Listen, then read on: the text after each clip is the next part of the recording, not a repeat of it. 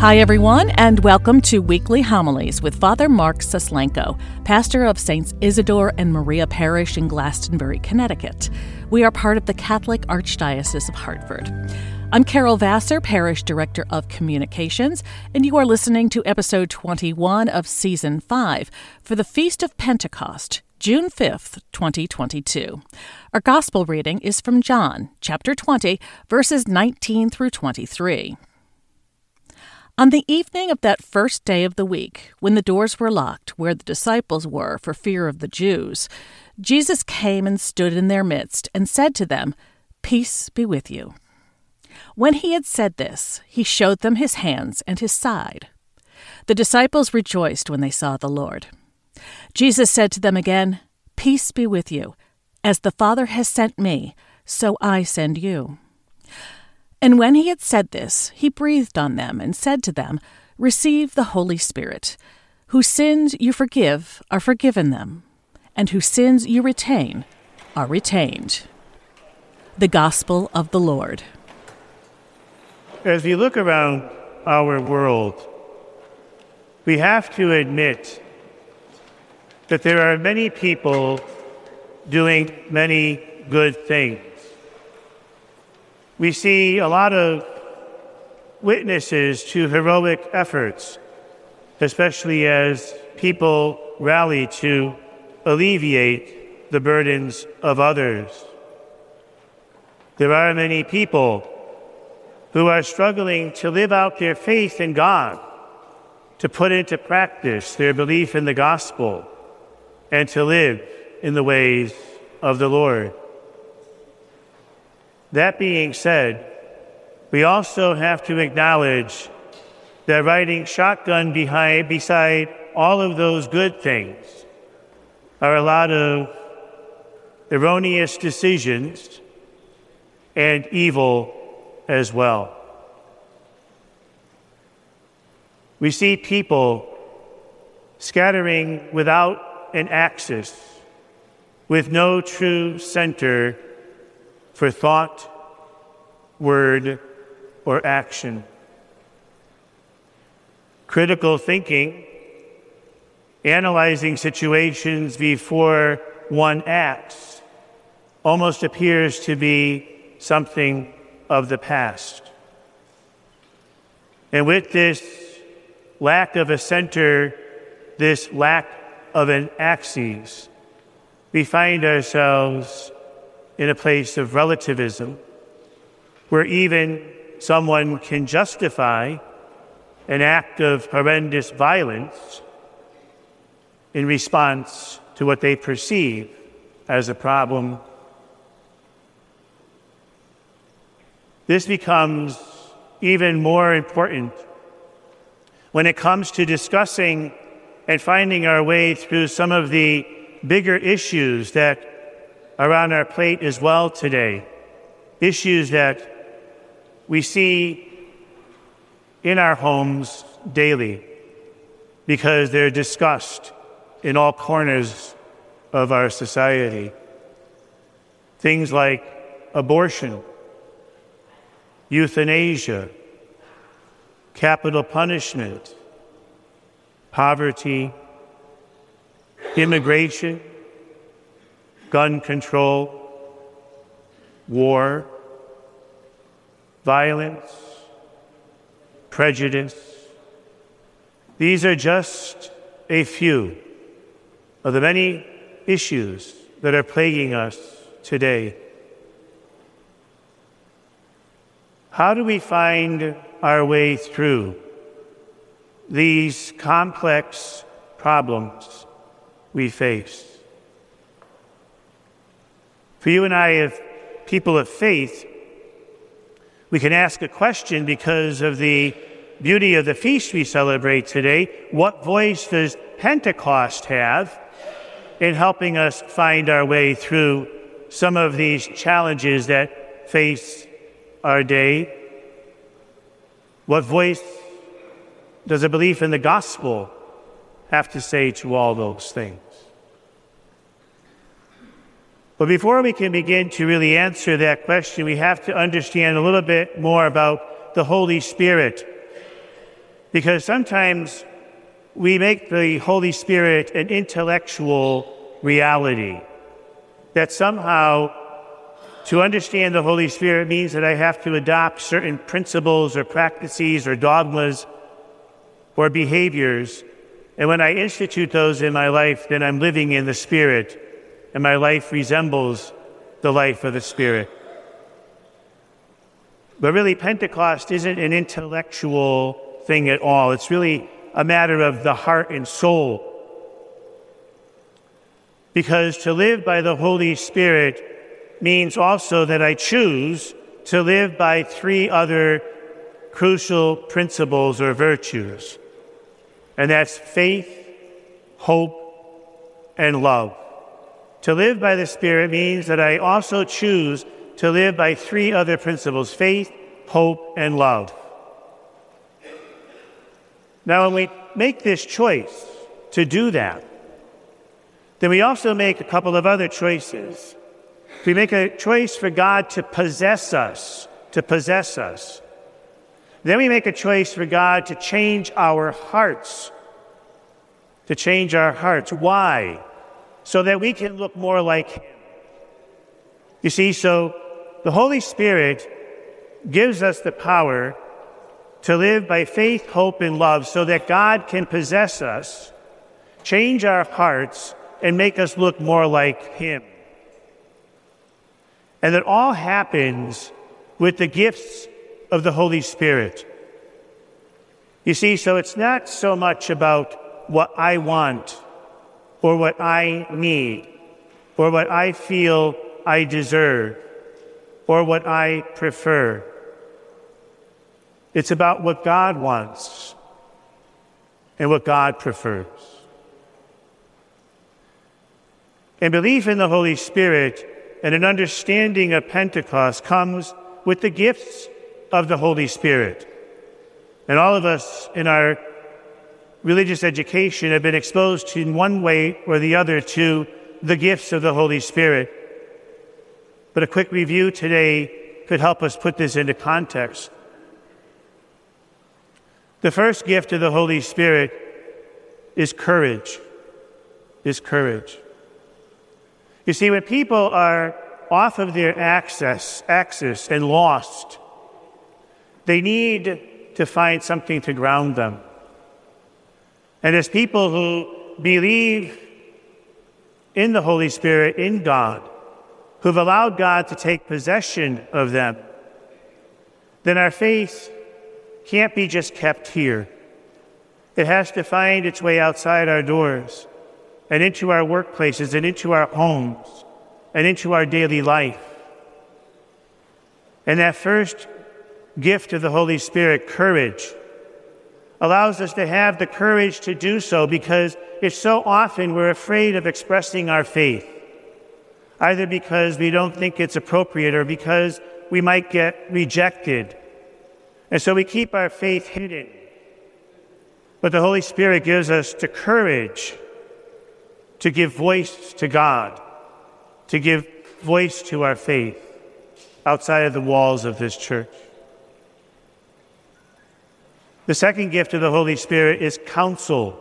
Counsel. And the bottom line to the gift of counsel is the knowledge between right and wrong.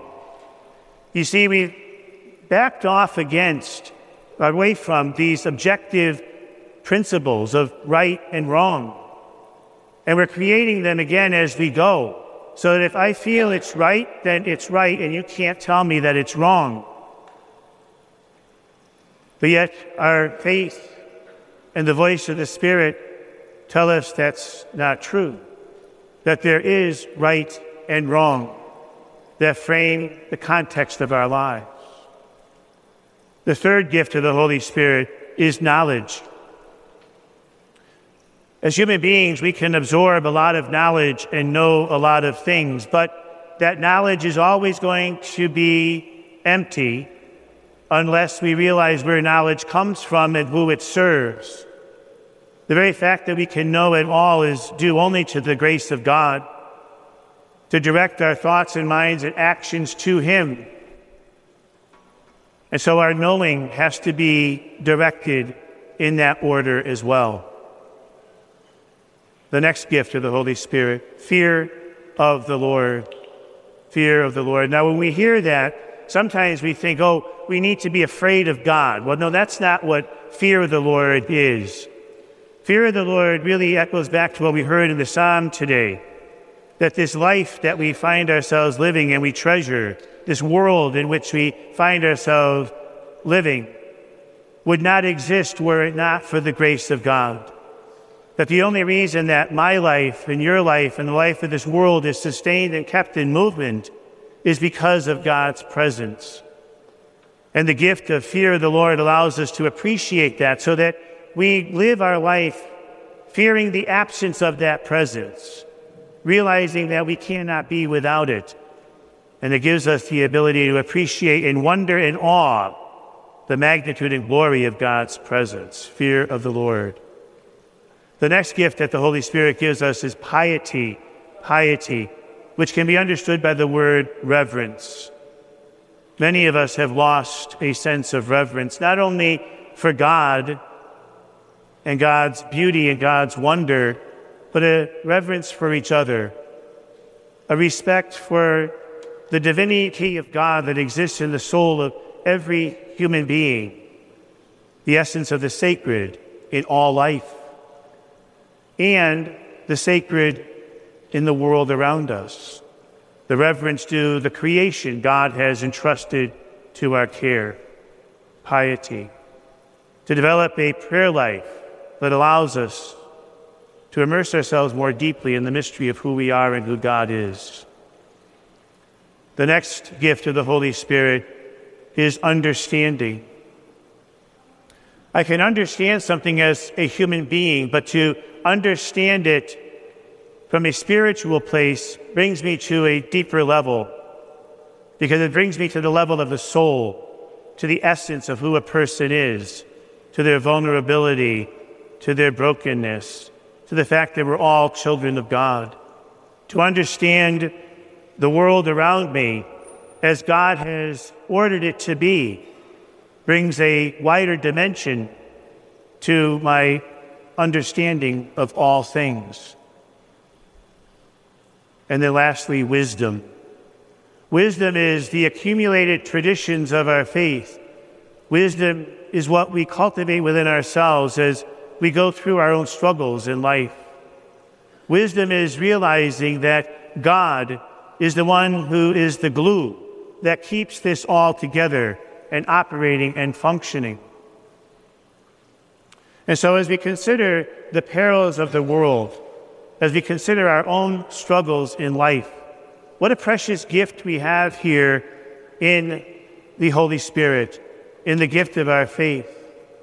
Because if we could bring with us, as we conduct the business of our lives, those gifts of the Holy Spirit courage, counsel, knowledge, fear of the Lord, piety, understanding, and wisdom, how different life would be, not only for us, but for the world. But here's the catch even for people of deep faith, sometimes our belief in that is still only intellectual. We only have one foot in the door of that faith, and we're either afraid or too tired to take the next step. Pope Francis tells us that the Holy Spirit does three things the Holy Spirit pushes us, the Holy Spirit moves us, and the Holy Spirit makes us walk. So pushes us, moves us, and makes us walk. But we have to allow that to be. And here's an analogy for you to consider for yourself. We've all had these moments, usually on a Saturday morning. It's a little chilly out. And we know that we either have an agenda to accomplish ourselves that day, or something that we need, we know that we need to do, or something that our spouse wants us to do, or something that our child wants us to do, or work wants us to do, but yet we're just very happy staying where we are and doing none of the above.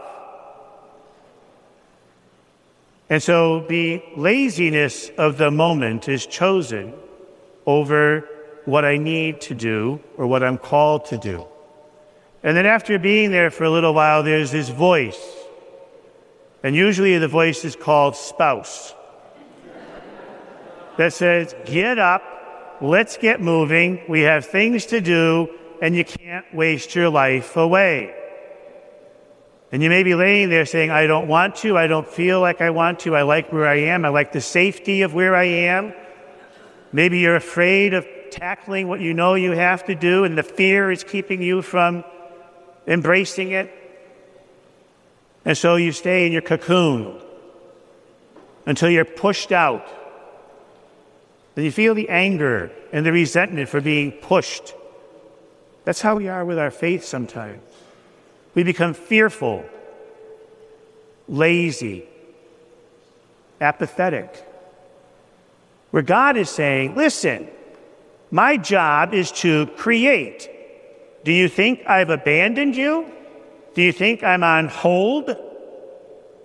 I'm here. I can fix this because that's what I do. Because when something ends that used to be, God finds something new. When something that used to work no longer works, God finds something that works. But He needs us to be the instruments, He needs us to be the voice. And we have to allow ourselves to be pushed, to be moved, and to walk from here out there and do God's work developing eyes that can see the world in a different way, to envision things in a new way, to bring the sacred back to the secular, and to live a life that people admire because it's filled with joy, it's focused, it's centered, it's happy, and it's whole. And this faith will spread by what we say and what we do, never with judgment always with compassion, but always with love. So God is saying to us today, I can make all things new. That's my job. And I want to push you, and I want to move you, and I want you to put your feet on the ground to go out and take the good news and figure out how to bring that to a world that is hurting, that a world's broken, that a world is lost and confused. We have the answer right here. All we have to do is proclaim it. Father Mark Suslenko is the pastor of Saints Isidore and Maria Parish in Glastonbury, Connecticut. Learn more about our parish community at isidoreandmaria.org and follow us on social media Facebook, Twitter, and Instagram. Our music comes free of charge from Blue Dot Sessions in Fall River, Massachusetts. I'm Carol Vassar. Thanks for listening.